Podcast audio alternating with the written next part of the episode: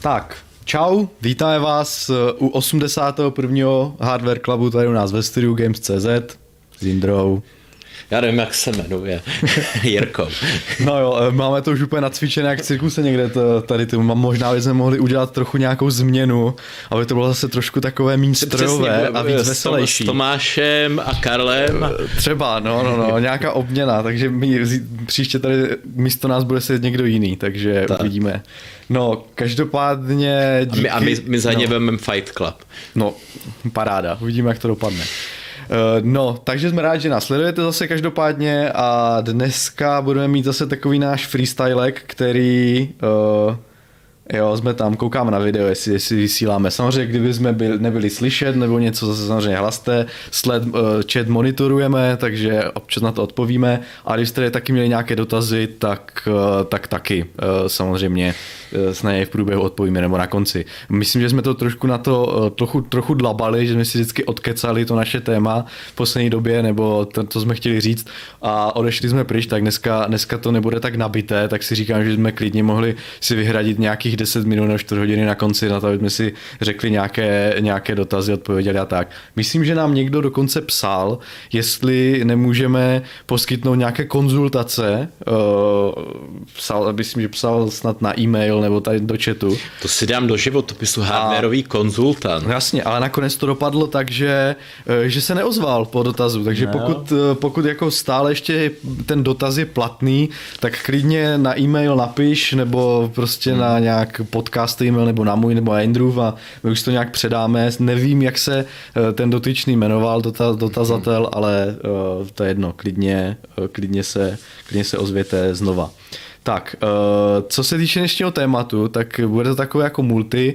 První bychom se chtěli, nebo já teda bych se chtěl, Indra mi sice to rozmlouval, že bych jako neměl, a na druhou stranu teďka vlastně sledujeme sestupnou tendenci cenovou u grafických karet, tak jsem se chtěl podívat, protože to je prostě, jako bez grafiky nemáte počítač, takže... Mě zase přišlo, že řešíme grafiky, no. Ale tak budeme bohužel řešit, protože je o nich co říct, tak, no, ale chtěl jsem teda říct, že se koukne jenom na nějakou cenu a pohyby na trhu grafik, nebude to podle mě nadlouho, jsem si tady udělal nějakou hezkou tabulku, kterou vám sice neukážu, ale je hezká.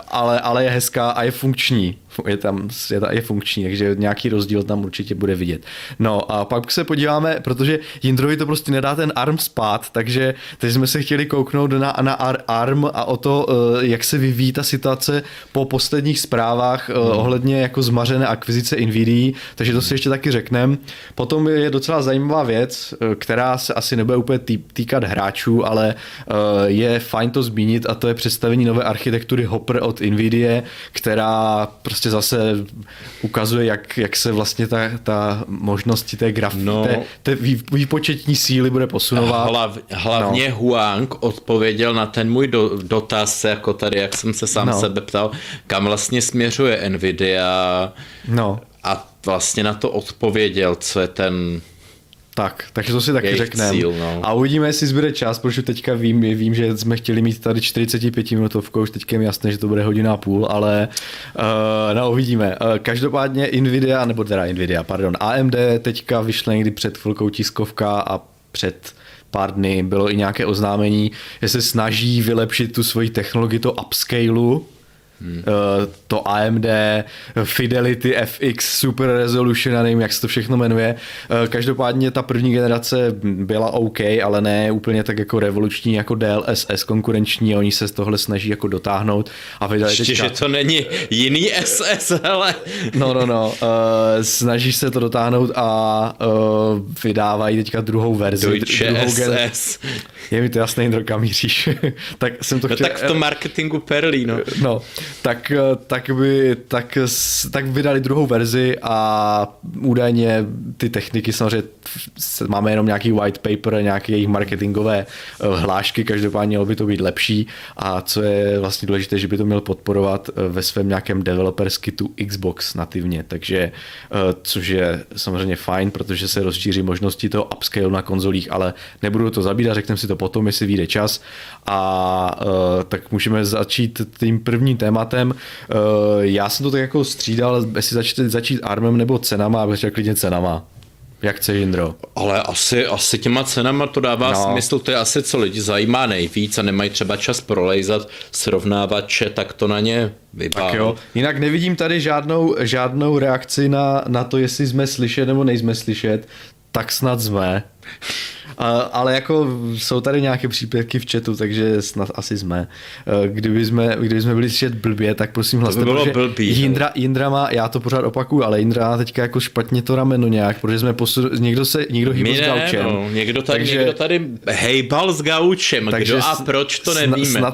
Já mám ten mikrofon asi fajn, ale on je trošku jako směrový, že bere jenom v určitém úhlu, tak pokud by byl Jindra blbě slyšet, tak hřvěte. Budu posunkovou řečí na vás. Tak. Nevím, jak se řekne, ale grafika rukama. Taky nevím, no. No každopádně, co se týče cen, tak nebudu tady dělat samozřejmě úplně nějakou jako cenový monitoring na všechny grafiky, ale vybral jsem si čip, který je teďka nejprodávanější, což na CZCčku Alze a tak, ne na Heuréce, protože tam beru, že se dělají obraty, takže jsem se koukal na to. Trošku zkazila i Heuréka, můj subjektivní dojem. Mám pocit, že třeba teďka nějak zboží mi přijde, že jede docela fajn, ale zase Heureka má pořád ty cenové grafy, což je zase jako taková fajn věc, to je jedno úplně. Každopádně právě jsem koukal na zboží, na Heuréku, ale jako takový ten prvotní impuls podívat se, co zrovna jede a za jakou cenu se dá koupit, jsem se koukal na Alzu, CZCčko, Mironet, prostě taková ta naše klasika. A nejprodávanější grafiku, teďka nejžádanější, co tam je, tak je 3070 Ti, což jsem si řekl, že vzhledem k tomu, jak to je docela jako drahá grafika a v podstatě není vůbec výhodná. Jestli si vzpomínáš, tak my jsme už měli článek, když jsme se o tom bavili, tak 3070 Ti k tomu, jak malý nárůst výkonu nabízí oproti 3070, tak byla naceněna dost vysoko a za svou původní cenu prakticky nemá žádný smysl. Ale protože teďka se to samozřejmě všechno, už to vůbec není, žádné maloobchodní ceny neexistujou, tak ta grafika asi shodila spoustu své ceny a je asi žádaná, protože se dá koupit asi za nějaké přijatelné peníze oproti stavu předtím. Já jsem koukal 3070, že se prodávají 1920, že tak. Jo? A za kolik je teda TIčko? TIčko je za 22 000 a bývalo, já jsem si vždycky napsal, za kolik ta karta vlastně se měla prodávat, za kterou ji označili a za kolik se prodávala v únoru, protože já tady jenom vystřelím nějaký graf, snad jsem si to připravil do streamu, protože když se podíváte, tak je tam jasně vidět prostě nějaký pík někde, já nevím, kde prostě minulý rok a tak. A potom ty ceny trošku klesly během ledna, ale to byly ještě ty ceny hodně vysoko. A potom se trošičku klesaly v únoru, kde zůstala nějaká taková jako vlnka, prostě kde to trošičku kleslo, zároveň se zvedlo, ceny zůstaly jako nějak tak jako fluktuovat, dalo by se říct. No ale od nějak toho konce toho února, nebo od půlky února, řekněme, já nevím, jaký číslo tam mám, 20. To je tady nějaký prostě modelový příklad na 3060, což je jedna z nejžádanějších karet střední třídy, jak obecně, tak to klesá, až to vlastně klesá teď na nějakou tu cenu.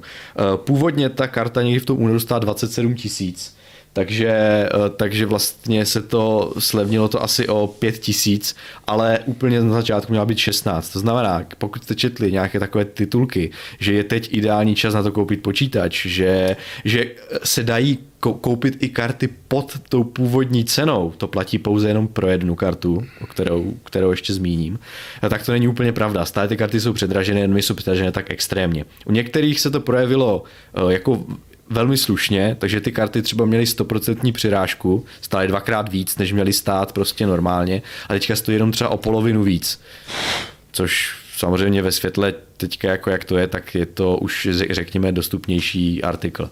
No, to třeba platí pro tu RTX 3060, která byla v únoru za 18, teďka zprodala za 14. No tak to už by možná i měla se prodávat za 9, jo, mimochodem, takže za 8999 korun byla ta cena. Ale jak víme, ona se na začátku ani za tuhle cenu neprodávala, byla přes 10 000. Ona je stále méně výkonnější, že jo, než nějaká 2070 super, že jo, no, s tím minulý generací. 60 asi jo, yeah, no, nějak tak na úrovni tady tohle. Yeah, no. No každopádně za 14 000 je to sleva o 4 litry, takže je to vlastně ne o těch 100% případech, ale právě nějak tak 50%, takže se to jako cca se to snižuje. Řekněme, že na tu korunu jako, nebo jo, za tu cenu, tak se ten výkon teďkom na 3 roky zmrazil, bych tak řekl. Tak. No jinak sleva je to 22%, já jsem teda u minulého zapomněl říct, u té 370, tam to bylo 18%, tady je to sleva 22%. Rovnou můžu říct, že v celém, když jsem si dal tady, kolik těch karet mám, prostě 8 nějakých reprezentativních čipů, tak ta průměrná vlastně sleva mezi únorem a teďka co je asi 21,5%.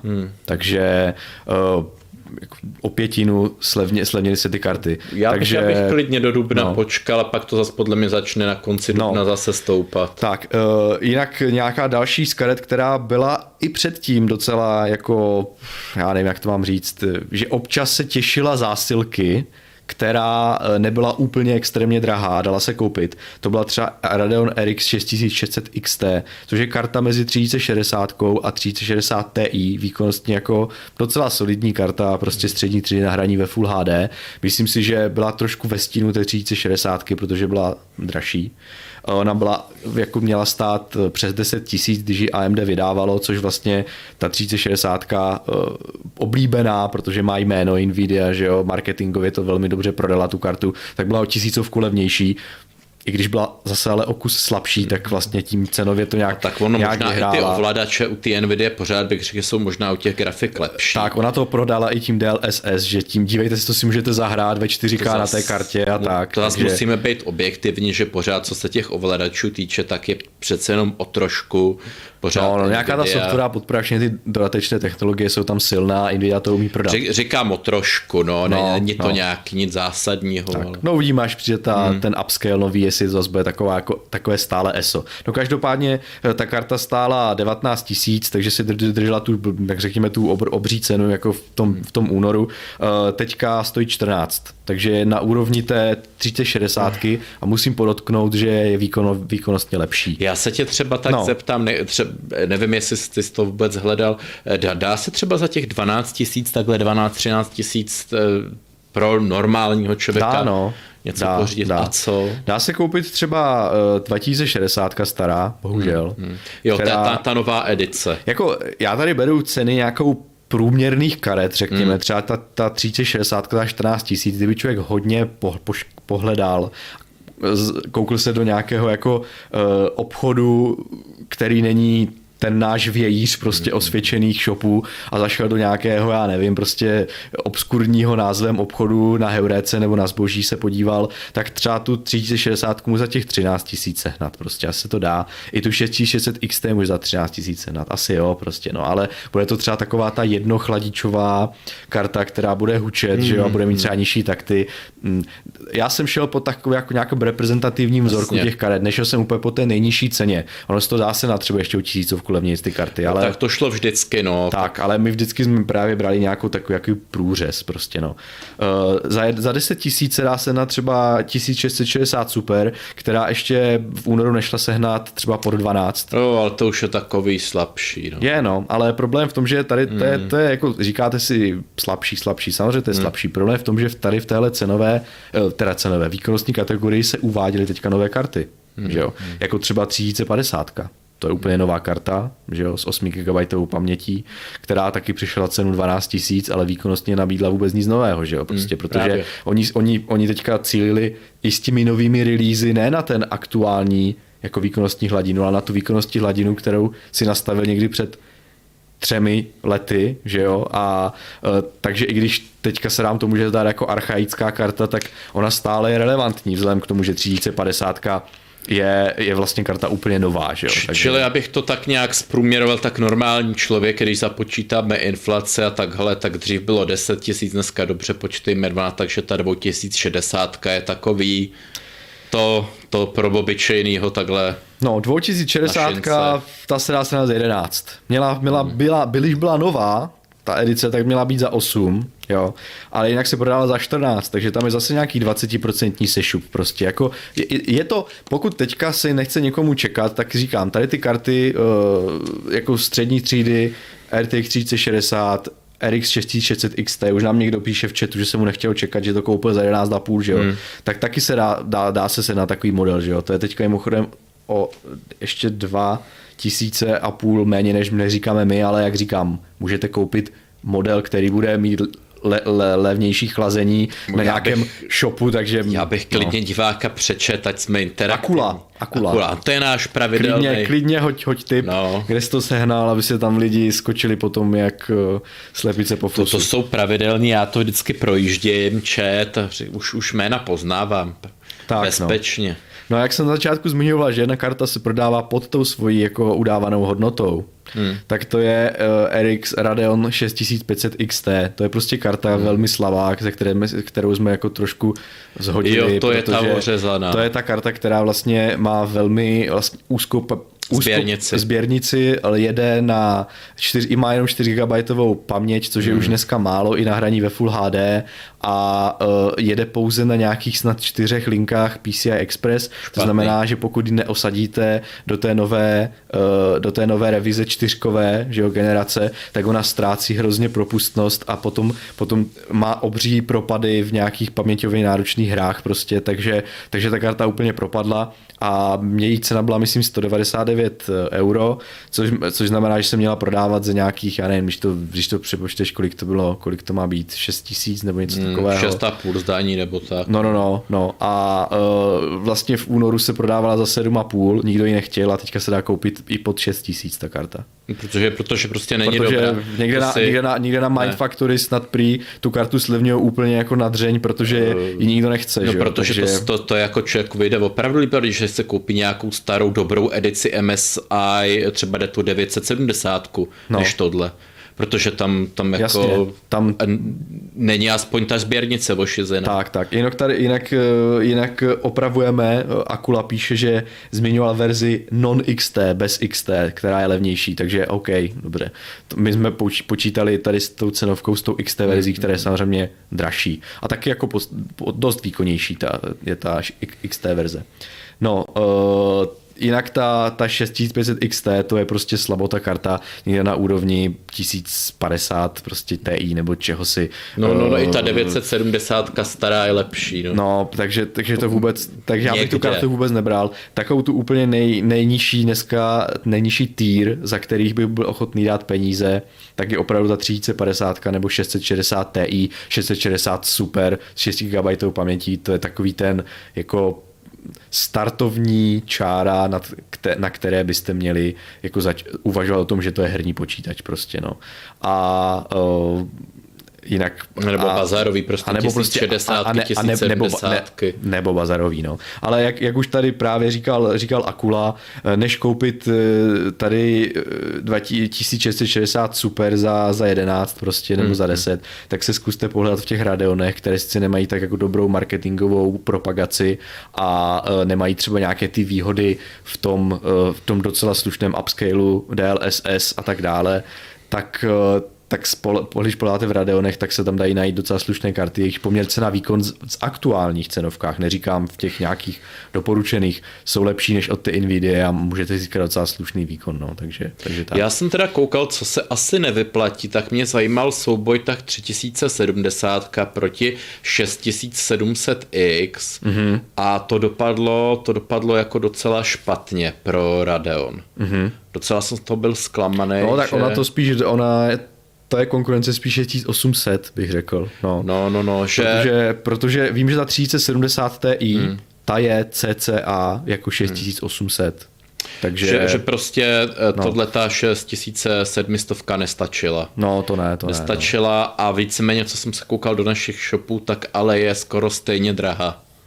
Což jako asi za to můžou podle mě ty naši prodejci, nebo obecně, ne naši obecné prodejci, že se chtějí napakovat a pořád ještě dojíždí takovýto nedostatek a Nechtějí to prostě slavnit. Je to tak, no. Jinak tady máme příspěvek v chatu, že koupil, Jan píše, že koupil 3080 Ti za 39 000, což vlastně... Přejemu to. Ano, to je karta, která stála přes 50 000 ještě mimochodem nedávno. Takže nejenom, že se jako zpřístupňujou relativně oproti stavu předtím karty střední třídy, tak naopak tam v těch kartách, které moc lidí nekupovalo ani předtím, protože je to prostě high-end a stojí to velké peníze i za doporučené ceny, tak tam taky došlo k docela výrazné korekci, že když člověk seře dobrý kousek, tak se to dá koupit i za, vlastně nemůžu říct cenu blížící se tomu MSRP, ale jako relativně velkou slevou, že jo, už to není tak jako extrémně přepálené, takže kdo máte hodně peněz a můžete se pohybovat i v high-endových cenách, tak se na to taky mrkněte, protože se dá sehnat modely, které vycházejí cenově opravdu podstatně jinak než dřív. No, hlavně takže vám tato karta dlouho vydrží, že jo, jako ta vydrží 3 roky, myslím si, úplně s přehledem, no. Úplně jako, že už kdo na to má. A vlastně ty hry se nevyrábějí pro tyhle karty, ty hry se vyrábějí tak pro tu 3060. No ale bacha na to, aby teďka nebyl problém s tím, s proudem, víš, Jindro, taková bestie. Jo, ne. To přijde až za chvíli, to se až se posuneme k té nové generaci Hooper, tak... Jo, asi na to narážíš, no. Tam jako NVIDIA tak jako lehce předesílá, že asi 700 W nebo kolik to je k řešení. No ale to... Jinak ano, tady můžu potvrdit, že ta Ventuska, kterou tady Jan zmínil v chatu, tak jsem teďka koukala na Alze, je třeba za 40 litrů, že jo? Takže což je dost podstatný rozdíl proti tomu stavu, jak to bylo dřív, takže stále to není jako samozřejmě ta původní cena, ale... Podle mě to tak na 35 ještě půjde, možná i trošku níž a pak se to začne zvedat, no, zase tak, prázdniny.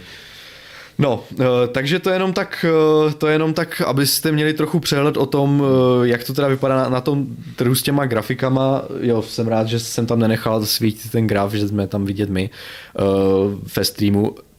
Takže není to úplně hrozné, takové ty katastrofické scénáře, které jsme tady formulovali někdy o Vánocích, že karty vlastně ani nebudou, tak teďka, co jsme vlastně o všech těch modelech, co jsme mluvili, tak vlastně skladem úplně běžně víc než 5 kusů. Teďka se to zařídila ta cena, no. Takže vlastně teďka se to trošičku zlepšila ta situace.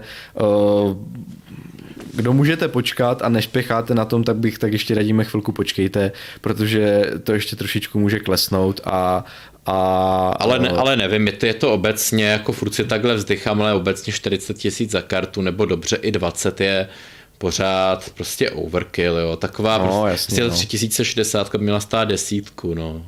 Pak by já bych šel ještě míň, protože jako ono samozřejmě musí člověk brát potaz inflace a tak, ale já si vzpomínám, jak jsem GTX 1070 a potom 1070 Ti kupoval někdy za cenu kolem 10 000 a to byla karta prostě po launchi, že jo, dali si tam koupit kousky za 12, dali si koupit kousky po 10, myslím, že nějak 10,5, bylo to jako docela slušná cena a už tehdy to byla karta, která vlastně mířila do té vlastně vyšší střední třídy, dalo by se říct, tak, ano.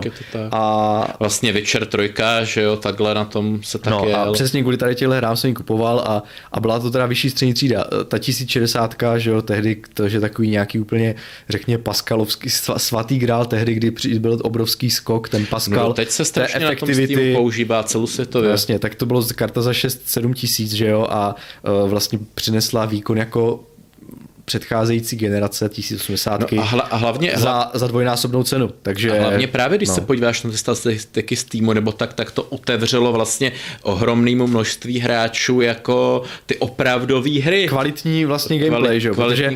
Když se já si vzpomínám, že lidi chtěli, že jo, na 980 lidi chtěli, to byla karta za 14-15 000, že jo, bylo to fakt drahé a na to se kupovali na ty Witchery, že jo, já nevím na co ještě. A potom přišla ta 1060, vlastně byla podobný výkon měla a vytřela vlastně zrak, že jo, jak je to vlastně výkonné, ale od té doby už takový posun poměr cena výkon už nebyl a samozřejmě nemůžeme si takhle úplně stýskat tohle už jako dávno, já že jo, vím, to je prostě hodně zpátky, ale je to teďka... taková obdoba, jako jak někdo chválí ty konzole, je prostě ta konzole úžasná, tak tohle bylo takový období, kde fakt prostě si člověk koupil za pár peněz, celou sestavu, že jo? No jasně, no. A byl za 25 tisíc se dal koupit vlastně počítač střední třídy, no, který vlastně zatopil předcházejícímu high-endu, že jo? Což byl vlastně... Dneska za to máš jen tu grafiku. Dneska vlastně, když se vezme, že 3070 Ti stojí prostě 22, že jo? Tak... no. Vlastně na to ty lidi jako, já myslím, že úplně nemají, no. To je jedno. Takže to je jenom takový jako, abyste měli trochu big picture, že pokud vaše srdce touží hned po počítači, tak už to je, není to tak příšerné. Ne, tak já si jako stejskám kvůli tomu, že vlastně proto třeba o tom hardware tak obecně upadá trošku zájem, že jo. Ne teda jako nutně my, ale máme i tu konkurenci, že jo. To taky tak nějak skomírá, že to vlastně je tím jako, kdo se bude koukat denně na novinky o karty za 30 000, že jo. No, jako... Je to tak, to je přesně no, že pokud když jsme dělali nějaké cenové přehledy, začínali, nebo tak vlastně tady ty tyhle bavení se o grafikách a co koupit a jak je to dobré, prostě to byly vlastně nejsledovanější, nejžádanější. Tak a mě to bavilo jako chodili nám na, řekněme, týdenní bázi dotazy, co se vyplatí, co se nevyplatí, jak to a teďka úplně sledujeme opadnutí zájmu vlastně o řešení toho, co je výhodné, poměr cena výkon, protože ty ceny tak hrozně jako stouply, že většina lidí se na to úplně vyprdne a koupí si Xbox za 11 litrů. A pak máš ten segment diváků, který teda ty peníze mají a vlastně ani ty naše rady nepotřebují, no tak dají o 10 víc, no a vůbec se to nepálí. No. Ty by třeba mohlo potěšit právě to, že klesly i ceny toho high-endu, jak jsme teďka před chvíličkou říkali, že jo, se z 50 000 třeba na nějakých 40, že, takže tak, no. Bude na nějaký letky. Ne. No. Tak já nevím teda, Indro, jestli přeskočíme jenom k Hopperovi, anebo jestli si řekneme ten armík prostě. Hele, k tomu ARMu jenom taková odbočka, žádný technický věci nebudu zapředávat, jenom řeknu, že nevyšel ten prodej NVIDIA, zablokovali to vlastně britský regulační úřady. A co z toho vyplývá teďkom ta Softbank, která ten ARM vlastní, tak bude propouštět 15% zaměstnanců, což teda jako by mohlo být jako zásadní, protože když se začne propouštět, tak samozřejmě neodejdou jenom ty, co propustěj, ale protože to je vlastně k tomu, že se šetří. Propouští se, když se šetří. Čili se nebude ani přidávat těm nejlepším zaměstnancům a co ty udělají, ty půjdou k nějaký zase konkurenci. No. A jakože máš Apple, máš tuhle NVIDIA, máš jiných firm, o který ani prostě my nevíme, že jo, návrhy různých čipů, že jo, máš tu Nuentu a tyhle ty různý. No a vychází z toho, že vlastně ARM jako platforma by mohla začít stagnovat. Protože ani investičně nedává smysl. Ona má vlastně 90% toho trhu nebo víc, já nevím přesný číslo vlastně s těma mobilníma čipama a tak. A vlastně na té burze ona neroste, protože proč by někdo ji teďkom kupoval, když, jaká je tam perspektiva, když už má 90% že tam je vlastně trhu. Malý potenciál toho růstu. No. Já jsem taky četl nějaké názory, nejenom jako zahraniční, ale i našich jako kolegů z magazínu C-News, Svět hardware a takhle. A ti taky tam měli zajímavé názory o tom, že právě ta snaha zeštíhlit vlastně ten... To je nebezpečí, to vlastně dělal Intel. No, ten personál je důvod pro to, aby ta firma vlastně nebyla tak drahá, protože oni se obávají, že s tím, že tam je malý potenciál nějakého si jako růstu, zvětšování se pozice na trhu, protože ta firma už asi kam nemá jít, tak jediný způsob, jak vlastně na té investice, aby ten Softbank vydělal, protože pro ní to není jako, že drží nějaké technologické portfolio, pro ní je to prostě business. A ona prostě koupila za nějakou cenu a teďka, když nevyšla ta akvizice toho NVIDIA, která měla přinést obří kapitál prostě té firmě. A zisk samozřejmě, tak vlastně ona si řekla, OK, to nevyšlo, tak jak ji teďka prodám za A, když ji budu chtít prodat nějakému asi gigantu, kterému se to hodí do portfolia, tak mi to zablokujou. A když to budu chtít prodat někomu jinému, tak ta bude řešit vlastně spíš tu... Jak to zaplatit a jaký je ta výnos. A ten výnos, samozřejmě já nejsem žádný ekonom prostě, takže tomu moc nerozumím, ale co jsem tak jako pozbíral z těch názorů, tak ten výnos je tam jako potenciál výnosu je tam jako nízký a v tom případě... No vzhledem k té ceně, no, je tak, to jako stabilní dlouhodobá investice, ale jako nevrací se to... Kam ji posunout, no. Jo? Aby to právě udělalo to, že se zaplatí ta by se tomu ta cena. Někdo věnovat. No a takže vlastně jdou asi takovou tou, nemůžu říct logickou, ale úvahou prostě, že když se zeštíhlí ten personál, tak ta firma nebude mít, že jo, tak obří prostě human resource, že jo, a bude prostě štíhlejší a levnější, že jo, že by byli schopni zaplatit, že jo, a i tady s tím jako stavem, jak teďka je, no.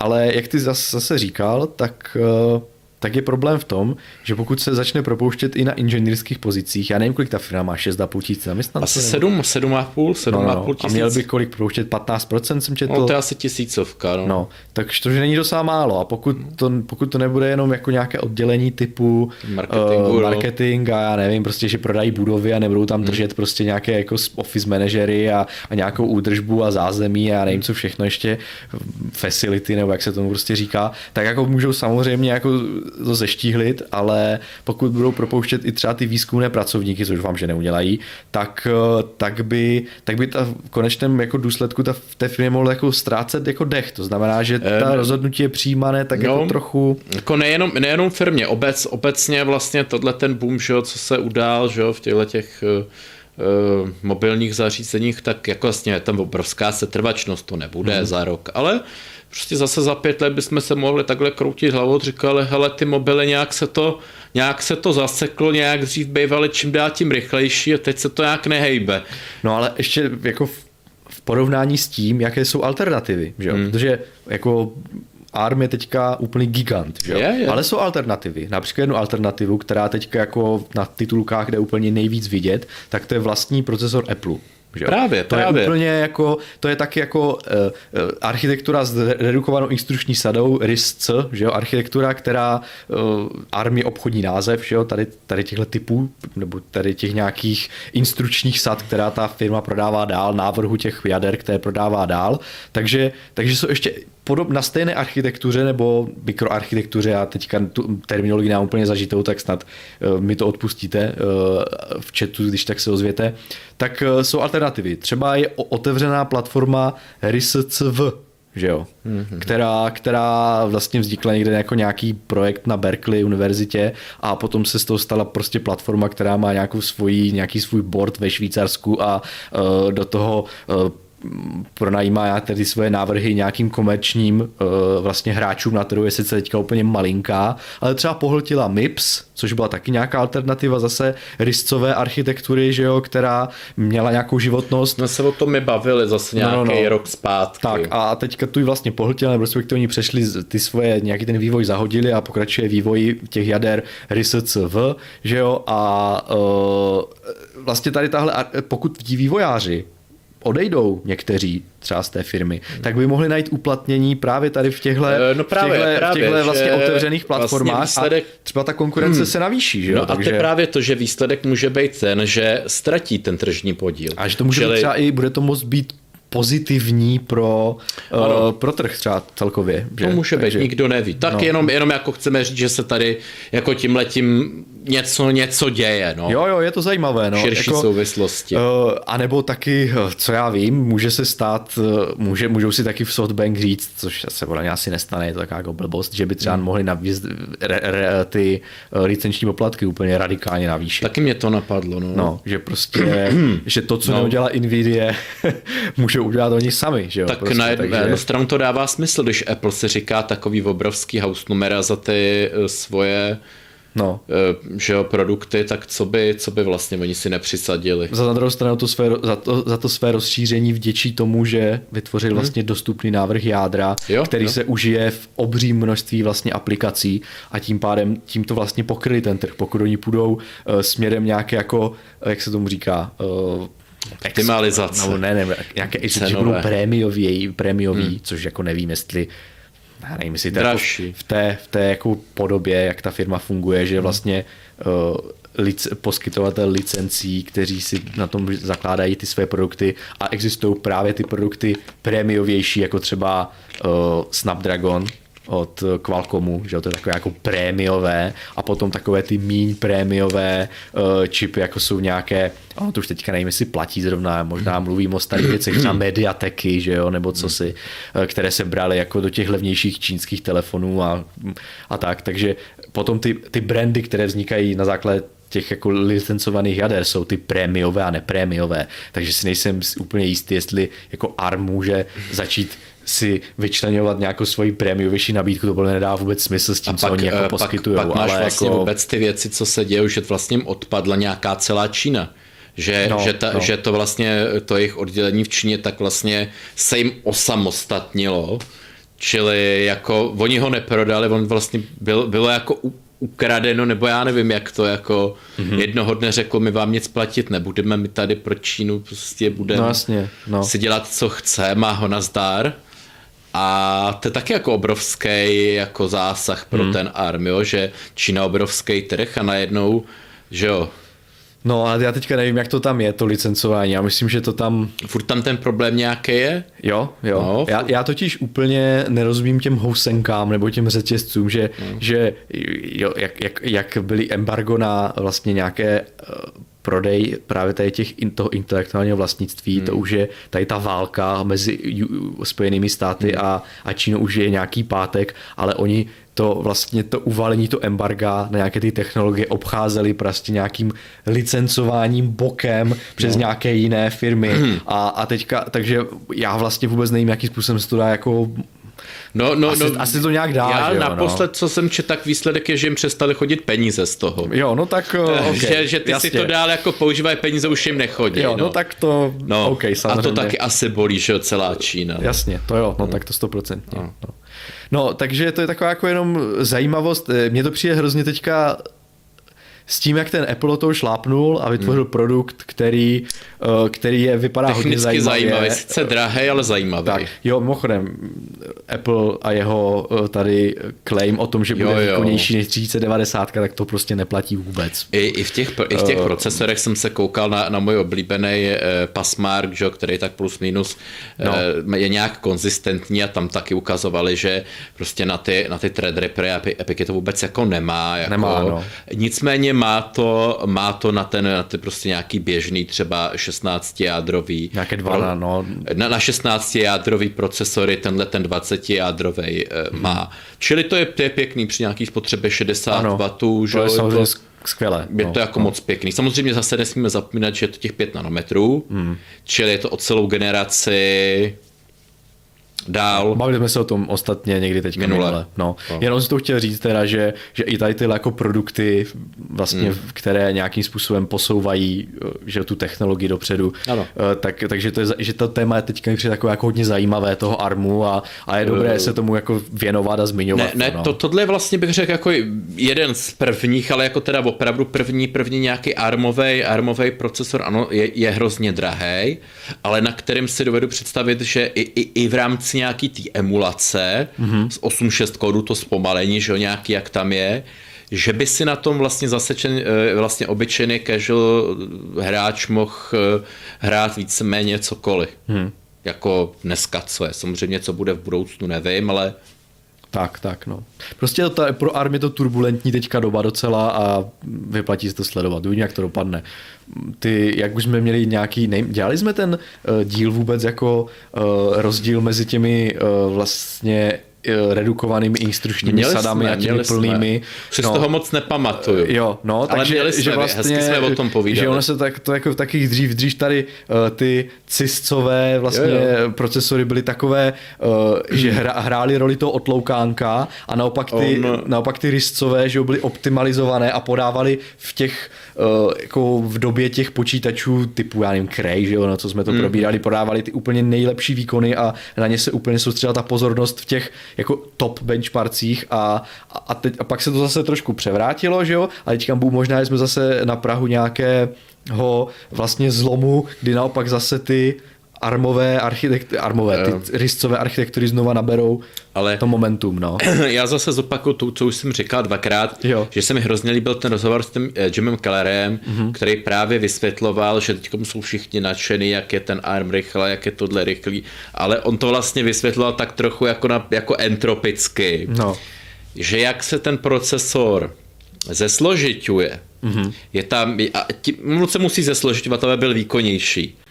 Tak prostě začínají tam vznikat nějaký jako nedokonalosti jako v tom využití toho jeho návrhu a že je to vlastně víceméně jakoby zákon nějaký, že až bude ten procesor tak složitý, aby byl tak výkonný jako ta 86, tak vlastně bude zase tak pomalej jak ta 86. A ta 86 je tak pomalá, jak je, protože udržuje tu kompatibilitu vlastně k tomu nějakému softwaru, který vlastně třeba vznikal v 70. letech, před 50 lety. Proto on je vlastně, ta 86 tak složitá. Čili muselo by se to zase řešit nějakýma obezličkama, že si řekneš ano, ale tenhle ten nějaký x let starý kód může běžet v nějaký emulaci, čili nám je jedno, že to běží o půlku pomalejc, jo, protože to je stejně už nějaký starý kód a tím pádem můžeme udržet ten ARM jednodušší. Jo. Vlastně, že je to vždycky ta daň, za tu šíři toho vlastně univerzálního procesingu. Ano, je to tak. Když to osekáte, tak je to rychlejší. Ale... Jasně, jakmile ty... budu teďka říkat ne RISCové, ale ty armové procesory byly tím etalonem energetické efektivity v mobilních procesorech, v mobilních zařízeních, kde se prostě prosadili hodně, tak tím, jak budou nabírat tu aplikaci, snažit se, obsáhnout veškeré množství těch aplikací, že jo, prostě počítače, servery a toto, tak zase tam může dojít právě k tomu poptání těch funkcí a ztratí vlastně třeba tu efektivitu. Apple to obchází jako chytře tím, že on v tom jednom zapouzdření, jak třeba ukazovali tu velkou fotku, tak má ty subprocesory. Že to nemá v tom general purpose jako v tom CPUčku, ale vlastně v tom jednom zapouzdření má ty prostě na kompresi videa, na prostě zvuk. V čem je Apple pionýr, že jo, dalo by se říct, protože tento takhle už ty své koprocesory velmi vlastně používal v těch svých mobilech, že iPhonech, i v těch tabletech a je v tom... Tento řeší tímhle a samozřejmě... Platí za to zase tím, že vlastně je to prostě pro nějaký videa, hudebníky, všechno úžasný, ale v momentě, kdyby tam člověk chtěl dělat něco, na co ten koprocesor tam není, jako těch úloh není tolik, ale určitě třeba v budoucnu nějaká taková bude, tak ten výkon jde opravdu dramaticky dolů. Tak, jinak máme tady dotaz, já si nejsem úplně jistý, jestli jsem to zachytil, jestli na to mi odpověděl, ale třeba budeš vědět, Jindro, ty. Vrzalík se ptá, že viděl nějaké rumory ohledně architektury RDNA 3. Má mít prý celkem velký nárůst výkonu, tak se ptá, jestli příští generace bude něco jako před pár lety Ryzen. Slibujou, že jo, a vlastně v těch rumorech bylo, že by měli použít právě to chipletové řešení i do grafiku už. Čili vlastně by dokázali vlastně do jedné grafiky dám příklad dva ty grafické procesory, čímž vlastně ještě k tomu, že zase se zmenší architektura a ještě vlastně celý ten návrh přepracovaný, tak by mělo být prostě o radikální prostě jak se říká výkon jako v Ryzenu zvýšení. Nicméně asi na tom něco pravdy bude, protože to se dostáváme k tomu NVIDIA k Hopperu, že prostě ta NVIDIA jako horečně pracuje i za cenu z těch 700W. No, to bychom mohli jako přejít na to rovnou, no. Ale čili teda bych zodpověděl, já jsem taky četl jenom rumory, že jo, tak jenom... Žádný test nebyly, no, nebo to. No, ale jako vypadá to velice, velice slibně tím, že právě ta chipletovou architekturu aplikujou i do těch grafik. A jakmile to zvládnou ze dvěma, já nevím, příští rok nebo ještě let, no, tak to zvládnou pak zase se 4 a vlastně mohlo by se jim zase podařit třeba, jasně pak to zase narazí na nějaký limit odvodu tepla, něčeho, že jo, ale třeba teoreticky fakt třeba nějak až 8 jako na tu grafiku, prostě 4, prd, jako, což by byl obrovský posun. Ale problém je, že si to nechají zaplatit. No. AMD je teď v té fázi, že vidí prostě, jak rageuje NVIDIA, vidí, jak prostě rageuje Intel, tak si řekne, budeme rageovat taky, my chceme taky ty bonusy. Vlastně potřebuje zvyšovat marži, že jo? Když si vezmeš, jak velké marže měl Intel a NVIDIA před, ještě když nebyla AMDčko konkurence, ona paběrkovala úplně z minimální marží a vlastně většinou ten cíl, že jo, toho, když má člověk ten růst a získá jako ten podíl na trhu, tak je zvýšit si tu marži, že prostě, aby... Když se na to podíváme, je to všechno jenom o nějakých těch penězích, protože Intelu, jako my jsme takhle třeba smáli, nebo to, ale tím, že je to takový jako obrovský kolos, tak on přijde prostě do Evropy a řekne, my vám tu postavíme, já nevím, nějakou továrnu a dejte nám na to 5 miliard eur dotaci. A to samý v Americe, my vám postavíme v Texasu další továrnu, ale chceme 2 miliardy dolarů dotaci. Takže vlastně to AMD, co se takhle jako pracně poctivě snaží vydělat, tak si vydělá nějakou mrzkou miliardu dolarů. A vlastně Intel pak přijde a řekne, dejte nám tady z rozpočtu státního 5 miliard eur jako dotaci. Jako na nějakou podporu zaměstnanosti. Na fabriku, jo? Že postaví prostě nějakou obří fabriku. Jo? Takže to evidentně musí třeba tu naši Lisu jako evidentně jako... Jo, tak oni jsou taky americká firma, že jo? Takže, ale nemají... Není to ten kolos. Je to oproti Intelu, je to pořád... Tak nemají ty svoje faby, takže to je těžké. Není to kolos, není to prostě oproti Intelu ten kolos obrovský. Jenom teda, krom teďka ještě Vrzalík se ptá, kolik žere RTX 3090, tak ptá se 350-400 W, ano, 350-400 W a některé OC modely při povoleném limitu se můžou stát i nad těch 400 W, jo, takže... A půjde se dál. Takže to je, a půjde se dál. NVIDIA půjde dál. Já ještě než bude ta NVIDIA, tak chtěl jenom říct, proč si začal mluvit o chipletech. A ona teďka nedávno, snad je to pár dní zpátky, vznikla iniciativa, kde jsou právě soustředění všichni tady tíhle velikáni toho průmyslu, Intel, AMD, Google, ARM, a vytvořili, nebo snaží se vytvořit standard vlastně toho nějakého interconnection, prostě nějaké sběrnice, na které komunikují čiplety. Jestli vzpomínáte, tak ta AMDčko má nějakou tu svoji Infinity Fabric. Něco takového, že jo, se kterou tou, ale protože ty čiplety už začíná být jako řekněme industry-wide prostě standard, že používá se to v grafikách, v procesorech, že jo, nějaké takové jako rozdělené, nevím, v pamětech asi ne, to ne, tam je spíš vrstvení sandvičové, ale prostě začínají to používat jako napříč průmyslem, tady tenhle návrh, a už to začíná být nejenom jako něco, co se prošlapává, že jo, ale už to začíná být něco, co je potřeba standardizovat, aby to mohli používat vlastně ty věci velcí hráči jako, jak to mám říct, univerzálně, tak se právě vytvořila tady tahle skupina, která má za úkol nějak standardizovat tu sběrnici. Nazvali ji UCI Express, že jo, univerzál, blablabla, je to úplně podobně jako PCI, že jo. Myslím, že oni se snaží tak hodně jako evokovat, že to je něco podobného, univerzální sběrnice, že jo, nějaká peripheral, nebo jak to je, ta zkratka, tak...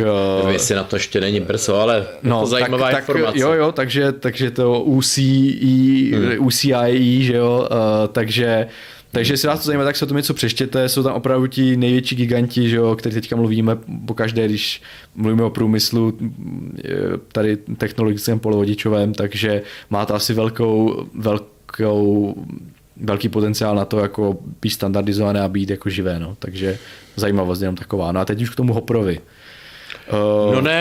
Já to jenom jako začnu tím, že NVIDIA, jak jsem si tady minulý pořád říkal, jako kam vlastně teď půjde, když jí ten ARM nevyšel, tak teďkom to Huang víceméně zodpověděl, že pro NVIDIA nejsou prioritou hráči nebo grafický kartou, ale je pro ně absolutní prioritou vlastně AI, datacentra, potažmo konkurence vlastně AMD v segmentu super počítačů. A vlastně ukázal to na tom, že s TSMC spolupracují na tom nejpokročilejším 4-nanometrovým procesu, což je vlastně odvozenina od 5-nanometrového TSMC. No já teda jsem si o tom něco četl a říkal jsem si, jako jestli ty nanometry tam ještě vůbec mají nějaký smysl v tom názvu, protože to je podle mě to vlastně nějaký... odrůda 5 nanometrů. Ten 5 nanometr, to je snad nějaká odrůda 7, že to je jenom nějaký vylepšený 7, že jo, prostě to je takové, no každopádně nějaké vylepšení, je to lepší než ten 5N. Tak. 5N. Je to 4N, ano, správně to říkáš, už to není NM, ale N. N už to je, no.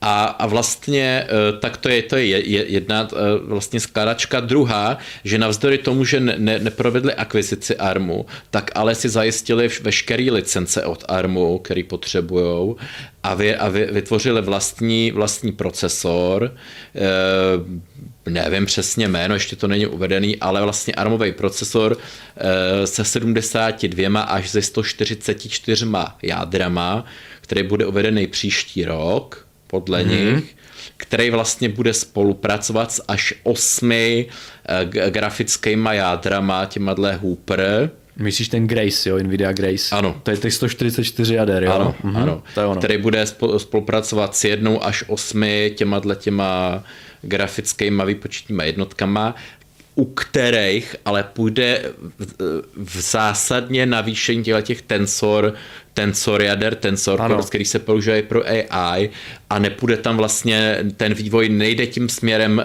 grafickým, ale primárně vlastně tensor jádra, AI, a vlastně navrhují si i vlastní procesory, tam směřují veškerý úsilí. A vlastně asi to, co chtějí, nějaká jednotka, která už by, ne teď, ale jako výhledově vlastně mohli prodávat do automotiv, jako ne třeba nějaký Tesla, která je teda úplně na špici, má vlastně nějaký řešení, AMD vlastní řešení, ale aby udělali nějaký bazmek, když to tak řeknu, nějaký unifikovaný NVIDIA řešení, který půjde zastrčit do jakýhokoliv auta.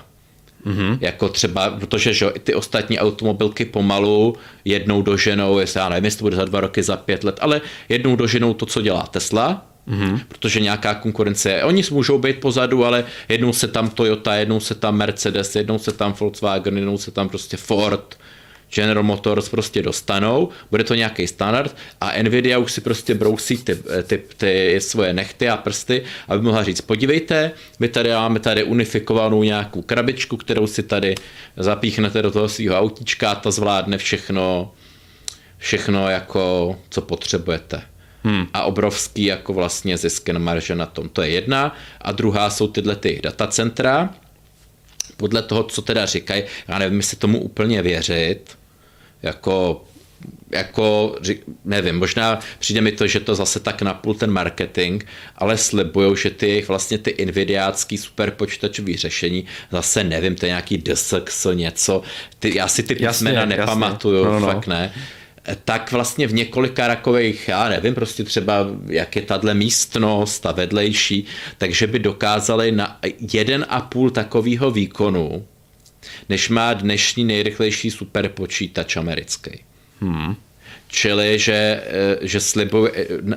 slibujou jako fyzicky vlastně zmenšení těch prostor, protože dneska myslím, že ten zabírá něco jako nějaký shopping mall, prostě nějaký supermarket, nějaký velikost. Tak to nevím teda. Já jsem se na nějaký ty fotky koukal, dneska vlastně nepočítá se to chlazení, jo, a všechno tohle, ta kabeláž, ale vyloženě jen ty raky s těma computing, tak jsem se koukal nějaký fotky, a tyhle ty série a tohle, zabírá to prostě jako supermarket, jako takovej velikost. A oni slibují, že to prostě zmrsknou na nějaký prostě penny market, jakože velikostně, že to dokážou smrsknout. No, no tak uvidíme, no. Vypadá to ambiciozně, akorát teda jasně ta efektivita tam roste, energetická, ale vlastně pořád ta jedna jejich jednotka počítají s nějakýma 700 watama odběrem.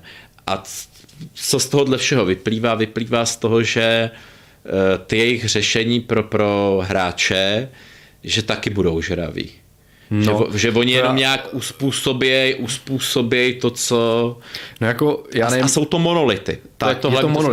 Že to nejsou ty čiplety, jsou to právě furt ty obrovský 100 miliard transistorový monolity. 80 miliard. Který... No, ale bude to konfigurovatelně 80 až 100 plus. Aha. Říkají. No, já ty mluvíš o tom čipu H100 teďka už rovnou. No. A takže vlastně je to ten monolit, který bude strašně žrát. To jsem chtěl, ten výstup. Těch 720 je tam reálný, o kterých mluvila NVIDIA, nebo aspoň ty reporty, které vlastně měly ten keynote pod palcem. No, jenom jsem chtěl říct, že ten čip je ale menší než ampere. Jo, protože A100kový čip, já nevím, jaká tam plocha byla, a že jo, tam vždycky, když se vlastně jedna z těch velkých jako výhod toho, proč přejít na ten nový výrobní proces, že jo, kde jsou menší tranzistory, tak je, že na stejnou plochu se dá dát víc těch tranzistorů.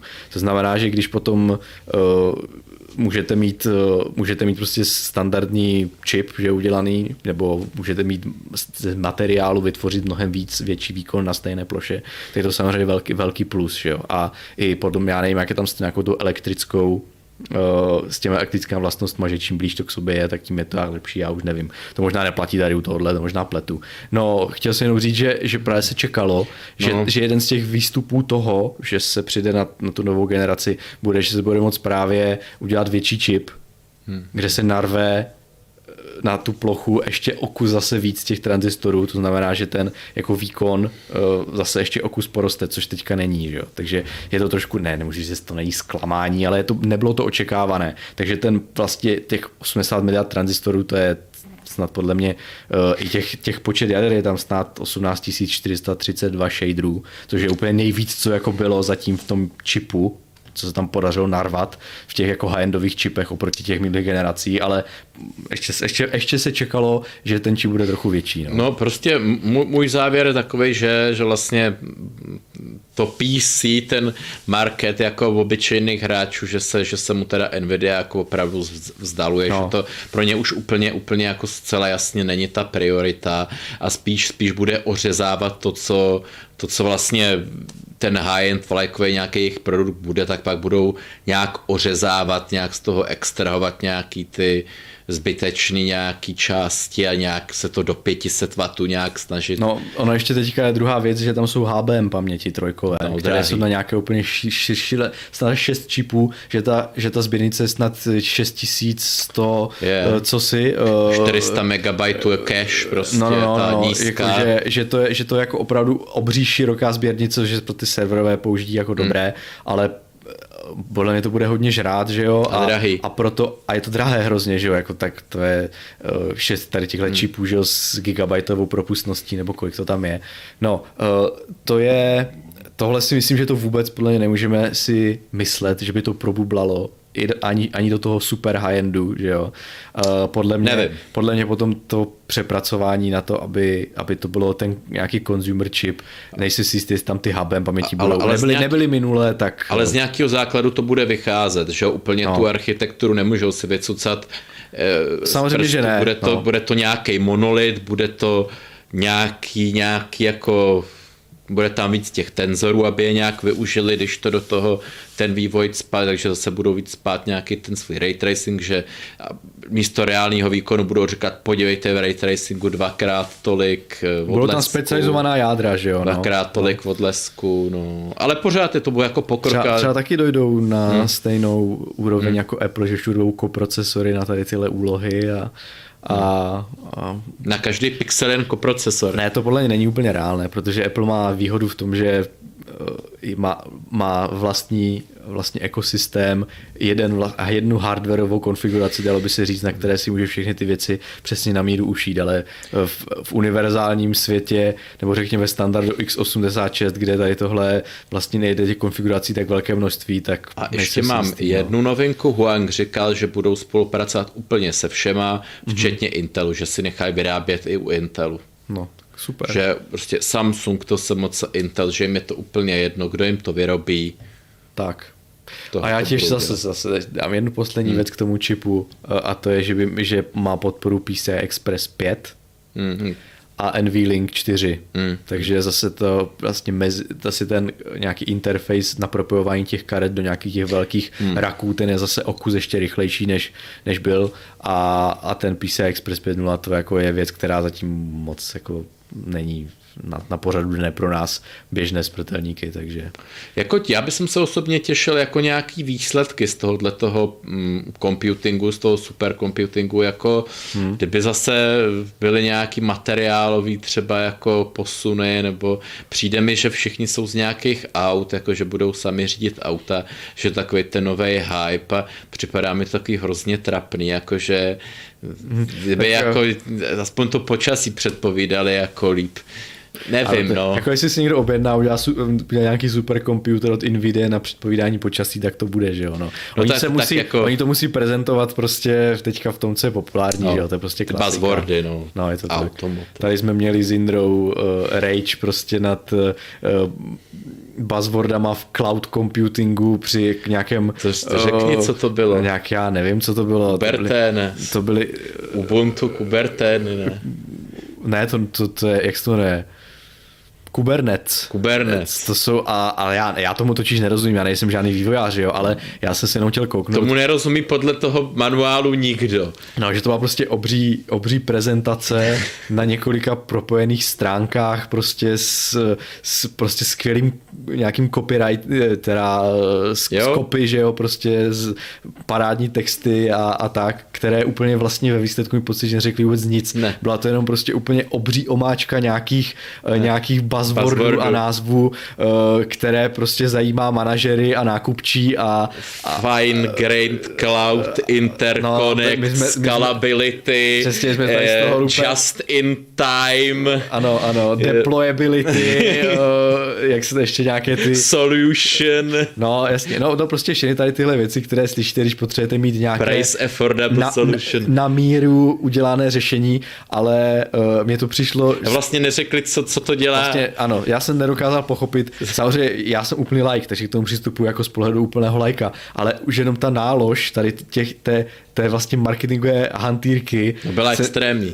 Byla tak extrémní, že jsem si říkal, je to prostě vůbec jako co tím probá chtějí říct, že jo? A to...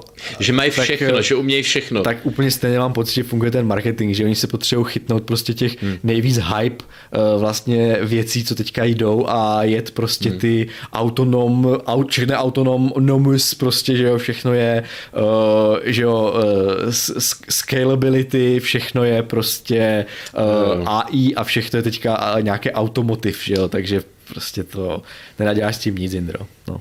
To je, a já už se těším, až mi to auto dojede do marketu nakoupit samo třeba. Řeknu, Ferdo, prostě 10 rohlíků, jeď. Ano, nejdřív to musí odprezentovat tím manažerům a těm lidem, co to koupí draho.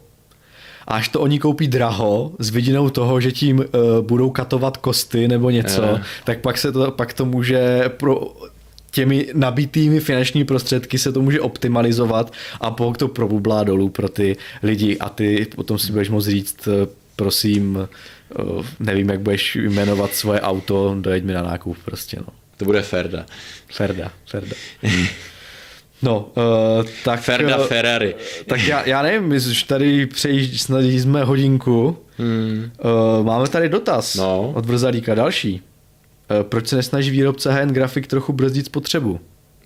No. Není například už moc mít v počítači grafiku, která bude žrát 500-600 W? Nesvědčí to o tom, že jejich architektury nejsou efektivní? No, tady to svědčí o tom, že jim je to jedno, jim jde jenom o to, aby mohli odprezentovat, jsme zase o 30% rychlejší. Protože to je na co vlastně slyší média a na co slyší následně investoři. Ale i hráči. No, je jako, to zase rychlejší. Ale určitě, jako vem si, že kdyby přišla prostě architektura, o které by řekli, dívejte, my vám přineseme grafiku, která stojí stejně, má stejný výkon, ale ušetříte trochu za proud. Myslíš, že by to hráči přijali? Řekli, to je za blbost prostě, že jo. Tak buď to dejte za nižší cenu, nás nezajímá, že jste optimalizovali architekturu, že je drahá, že je pokročilá, úžasná, nová na novém procesu a že prostě jenom o trochu méně žere, to nás nezajímá. My chceme buď nižší cenu za stejný výkon, anebo vyšší výkon prostě, že jo, to jako přes to vlak nejede. A ta spotřeba se řeší jako sekundárně až. Stále mám pocit, že když si kupuješ herní počítač, tak spotřebuješ sekundárně. Stále to tak mě to teda jako přijde, že se to začíná úplně vymykat teďkom. No, ale jako okay, no. Ale je to tak, no. No. A nehledě na to, že prostě ta Nvidia jako má, jak jsem říkal, obrovskou jako kapitalizaci tržní teďko. ARM nevyšlo a teďko ještě kdyby k tomu, že ARMu nevyšlo, vlastně přišly mezi ty investory zprávy, no a ta jejich další generace nějaký moc to výkonný není, no tak co by ty investoři udělali? Ty by to prodali, radši koupili zase Coca-Colu třeba, jo? Že tím je to úplně jedno, že jo? Ty řeší jen ty zisky, no takže Huang se zamyslí a řekne, bude to rychlejší, i když to bude žrát 1200 W, ale udělejte to rychlejší. No, já jako tady ta otázka nesvědčí o tom, že jejich architektura není efektivní. No, jako já nevím, jako možná jsou takové dvě věci a to je, že buď není třeba vhodný výrobní proces pro tu aplikaci, kterou vlastně požaduje ten vlastně výrobce toho čipu, jako třeba NVIDIA. NVIDIA vytvoří si nějaký čip a pak potřebuje, aby ten výrobní proces nebo vlastně ten křemík, který vlastně, na který to bude aplikovat, aby nějakým způsobem fungoval. A někdy to prostě je tak, že když už se překoná určitá hladina proudu, tak ty zisky toho výkonu jsou tam třeba nižší a tak dále. A už dříve jsme o tom se bavili, že třeba výrobní proces Samsungu... Je tam ten elektronový bleeding, jak bych to hezky česky řekl. Že ten výrobní proces Samsungu třeba velmi dobře funguje pro nějakou aplikaci, ale pro třeba obří čipy typu grafická jádra už tak dobrý není a potom se z něho těžko třeba dělají ty vysoké takty. Takže v tu chvíli si můžeme říct, že ta třeba architektura, která je vyrobená na tomhle jako výrobní procesu, není úplně jako optimální a není energeticky efektivní. Na druhou stranu zase, pokud by se to třeba transponovalo na třeba na tom TSMC, nebo by někdo vytvořil nějakou lepší technologii nebo cosi, tak by to najednou mohlo být efektivní, že jo? Protože by třeba ten proud tam fungoval trochu jinak. Že jo? Říkám to tak humpolácky, protože tomu jako moc nerozumím. Že jo? Ale, a potom ještě je druhá věc, což si mluvíš ty, která jako trochu vlastně ne vlastně je proti argumentem, ale je to, jak si to vlastně oni zvolí. Co říkáš ty, že jo? Oni prostě klidně by mohli tu architekturu vlastně si říct, OK, tak my vidíme, že největší výkonnostní efektivity energetické dosahuje při 90% výkonu, tak prostě my to tady zastropujeme, ten nárůst výkonu nebude tak velký, ale my prostě chceme, aby to bylo jako takový jako allround, hezky prostě zakulacený dobrý výrobek. No jo, ale tak s tím udělá marketing. No a přesně, ale taky může prostě říct přesně, jak říkáš ty, OK, architektura je sice výborná, energeticky dobrá, na dobrém výrobním procesu, skvěle, ale my prostě to chceme vymáčknout úplně maximum, co to jde, takže i přesto, že máme dobrou architekturu, tak prostě těch 400 W tam poteče, protože my chceme co nejvyšší výkon, že jo. A prostě ve grafech to vypadá dobře a takže vlastně já nemůžu říct, že by ty architektury nebyly efektivní. Jenom je to o tom, na jakém výrobním procesu tak oni to postaví. A jak to nastaví. A jak to oni si vlastně zvolí, jaká je jejich priorita. Jestli spotřeba nebo protože ono nejde vlastně dělat zázrak, aby architektura byla výkonnější než předtím, energeticky efektivnější než předtím, levnější třeba na výrobu, aby ten čip byl malý a přitom dával prostě výkony jako high-end předchází generace. To je prostě jako samozřejmě ideál, který se povede jednou za čas. Pascal prostě třeba architektura nebo něco podobného, ale jinak... Teď slibuje to AMD tím chipletovým řešením. I ty Ryzeny, že jo, byly jako revoluční, ale už teď u těch čipů typu velkých, že jo, 5800X, taky máš spousta návodů, jak si to undervoltovat, protože prostě jde vidět, že ten čip jede úplně nad jako svoje optimum nějaké, takže no. Je to vícero, nemůžeme říct, že architektury nejsou energeticky efektivní, je to prostě vícero těch a ještě bych řekl, limitů a rozhodnutí. Že se prostě přiostřila konkurence. Co si budeme, dřív tady byl nějaký Intel, NVIDIA a pak už nikdo, že jo. A teďkom do toho začal strkat moc. Nejdřív AMD, teďkom Apple, jo. A vlastně ono přituhuje, že jo. Takže vlastně každý se snaží prostě i prostě marketing, že jo, obchodníci. Být na špici těch tabulek prostě, nebo teda těch grafů je asi velmi výhodné, no. Takže... Vidíte, co udělá marketing prostě u Apple, tak řeknou, jsme nejvýkonnější na světě, všichni to otisknou, všude se o tom mluví, obrovská reklama, pak se teda zjistí, že to není pravda, no ale tu nepravdu, to zase zachytí jenom půlka lidí, co slyšeli ty úžasné proklamace. Budou mít pocit zase Appleisti, že to mají nejlepší na světě a můžete se s nima hádat, ale oni mají ten dobrý pocit. Tak zase nemůžou úplně takhle úplně kouzlit jako ze slovy, protože pak taky by mohlo dojít k tomu, že pod slibem by třeba si to koupili lidi, pak by to nemělo očekávané výsledky a protože třeba tady tyhle počítače budou kupovat do nějakého produkčního prostředí, že jo, tak by z toho mohly být nějaké mrzení a potom investoři by mohli že jo, jít tvrdě po Appleu s tím, no, že ona vlastně jako lhala. No jo, to zase řeknou, že to byl nějaký jeden pracovník, který ho už dávno propustili. Ale jakmile se to promítne jako do třeba nějakých jako reálných věcí, to znamená, očekávali jsme pod vašimi jako tady proklamacemi, že budou výsledky takové a takové, a oni nebyli, takže vy jste to nadhodnotili uměle ten produkt a už to je jako třeba žalovatelné, takže oni si nemůžou zase dovolit úplně jako vařit z vody a prostě si tam... No nemůžou, ale Asi to trošku jako nadsadit. Ale AMD to teďkom udělalo taky, honilo si triko s tím 3D cache, jo, já jsem tomu taky uvěřil, prostě jaký to bude obrovské jako... No teď by to mělo vyjít někdy, že, ten procesor. No, ale co jsem se koukal na ty předběžní recenze, už byly i v českých médiích, to se taky jmenoval, tak vlastně vychází, že pokud si koupíte, nebo pokud jste si už před rokem někdy koupili tu 5900X, tak to víceméně bylo skoro stejně výkonný, jako i v tom, i v herním výkonu. Cože... Než je tato úžasná 3D cache vlastně u 5800X, říkám to dobře. Jo, ale já nevím, jestli jsou ještě official, ne? Jsou nějaké jako první nějaké. Jsou první, jako myslím, že že to bude sedět a že vlastně je to úžasný jenom pro AMD, že ušetří prostě polovinu chipletů. No on ten procesor jako není špatný, protože přichází vlastně za cenu toho, kterou vlastně byl ten předcházející jeho předchůdce 5800 Max jeho 3D, ale problém je v tom, že ten 5800X už za tu dobu stačil klesnout cenově. No jasně. Takže on vlastně přichází cenově do revíru toho dražšího a... Jakože vlastně, jo, čekali jsme, já jsem taky čekal, prostě ten marketing udělal svoje, že to bude něco wow, a on je takový, není to špatný, ale jako...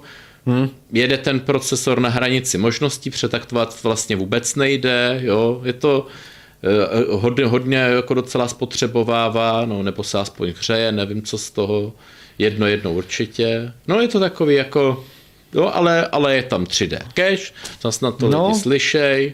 Oni to už s tím byli o tom, že to nebude úplně nějaký... Ne, že by to byl průser, ale to, že to nebude tak, jako taková procházka rožou zahradou, jak se to prezentovalo někdy před rokem, jako technologii, už ukázalo to, že by měli jako snad plánovaný, mluvilo se, že bude mít celé portfolio tady v těchto 3D a nakonec z toho vznikl jenom jeden procák, jako produkčně, který se uvádí na trh, takže... Možná je to takový, jako, možná to bude takový jako mezistupeň toho, co potom využije technologii chtěl říct NVIDIA, AMD potom v dalších generacích třeba, to se uvidí. Ale jako, tak tohle dělají to všichni. Já teda poslední věc o AMD jsem chtěl zmínit, ale vzhledem k tomu, že už jako zase jedem docela dlouho, tak možná, že si nějaké delší povídání o tom nechám na příště. Jsi chtěl pomluvit, Lisu. Ne, chtěl jsem ten upscale ještě chtěl říct, ale vzhledem k tomu, že byly vydány jenom jako nějaké white papers přehledové vlastně k tomu dokumenty a nejsou na to ještě žádné nezávislé testy, což u tady těchto věcí je hodně, hodně důležité, abych se řekl, o čem mluvím. Vlastně vydali druhou generaci dneska upscaleu Fidelity FX dvojková verze, která by měla přinést lepší zpracování toho obrazu a mělo by dojít vlastně k tomu, že by se to mělo přiblížit tomu hlavnímu konkurentu technologie, vlastně, což je to DLSS, což je velmi dobrý upscale. V některých hrách to umí udělat opravdu velmi výrazně snížit výkon, přitom kvalitu toho zobrazení vůbec nepoznáte, pokud nebudete to opravdu zkoumat lupou, že jo, při třeba 200% zvýšení. Někde ta implementace není dobrá, někdy ta implementace je naopak naprosto vynikající, že fakt nepoznáte rozdíl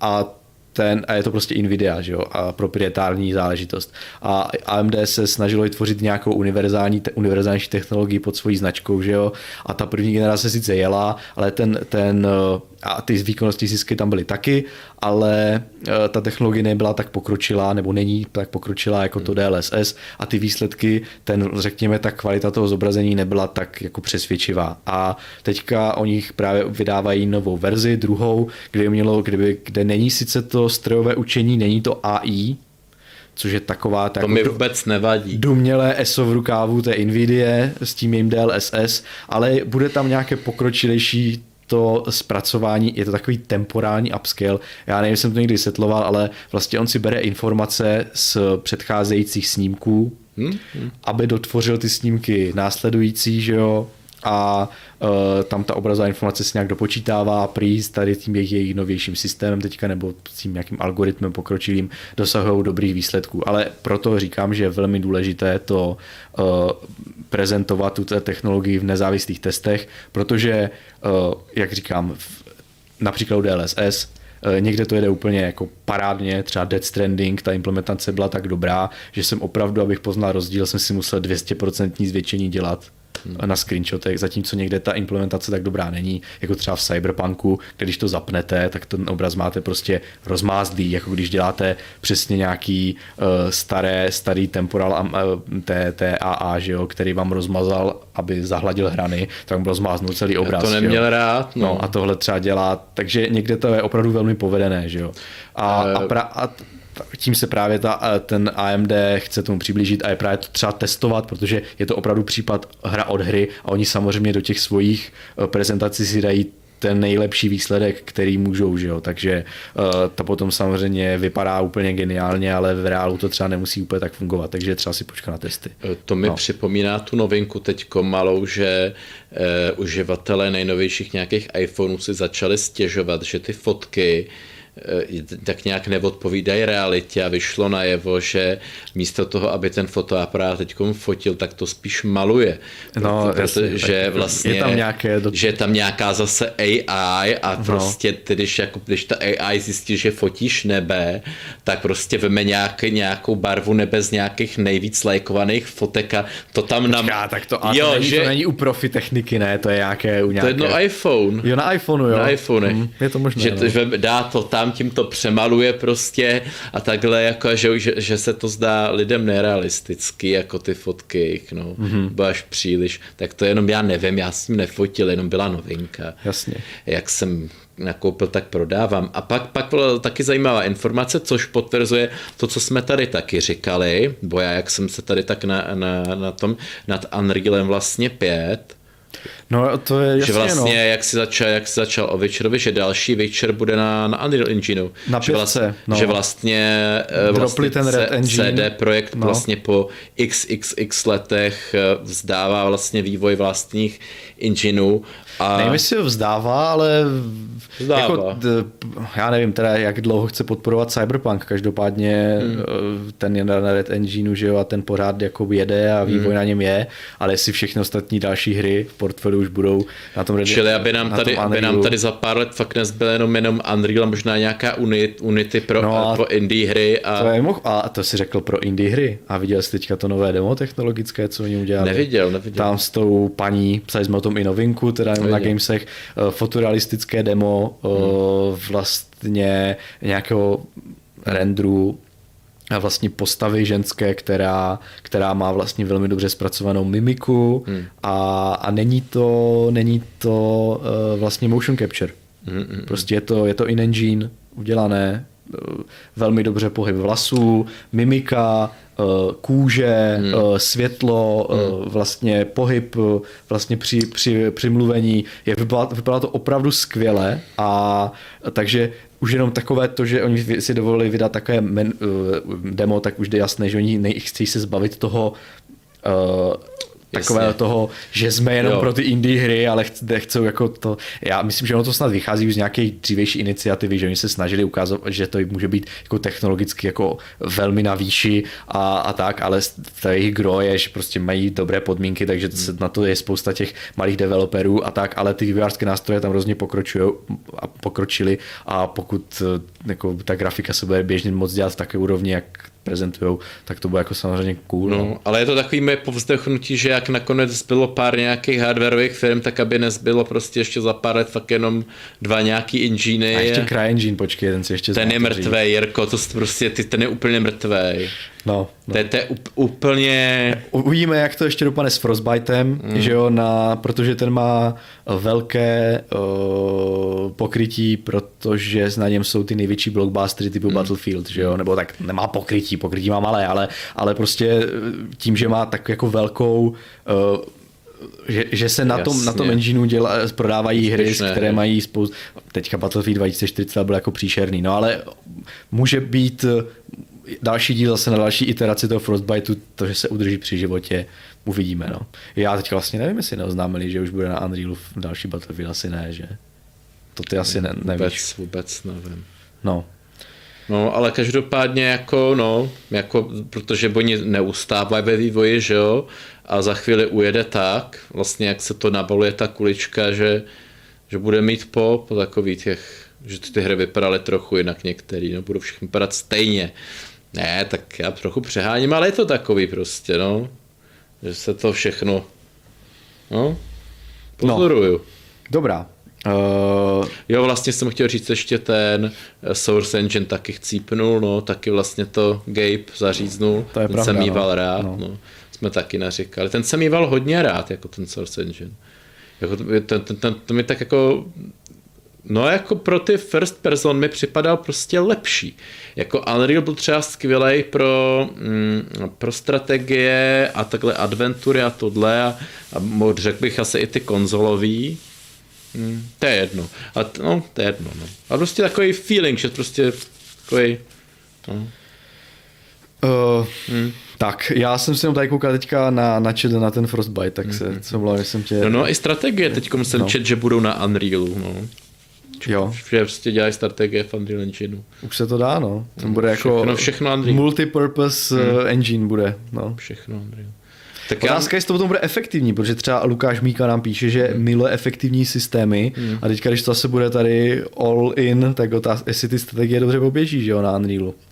Nevím, no. Každopádně je to zajímavé, že vlastně, že to nakonec vyhrál, jako byl jako jeden čas byl v tom roce 2000 úplně top, pak trochu upad a teď nakonec to je zase Unreal to. Rule them all. No.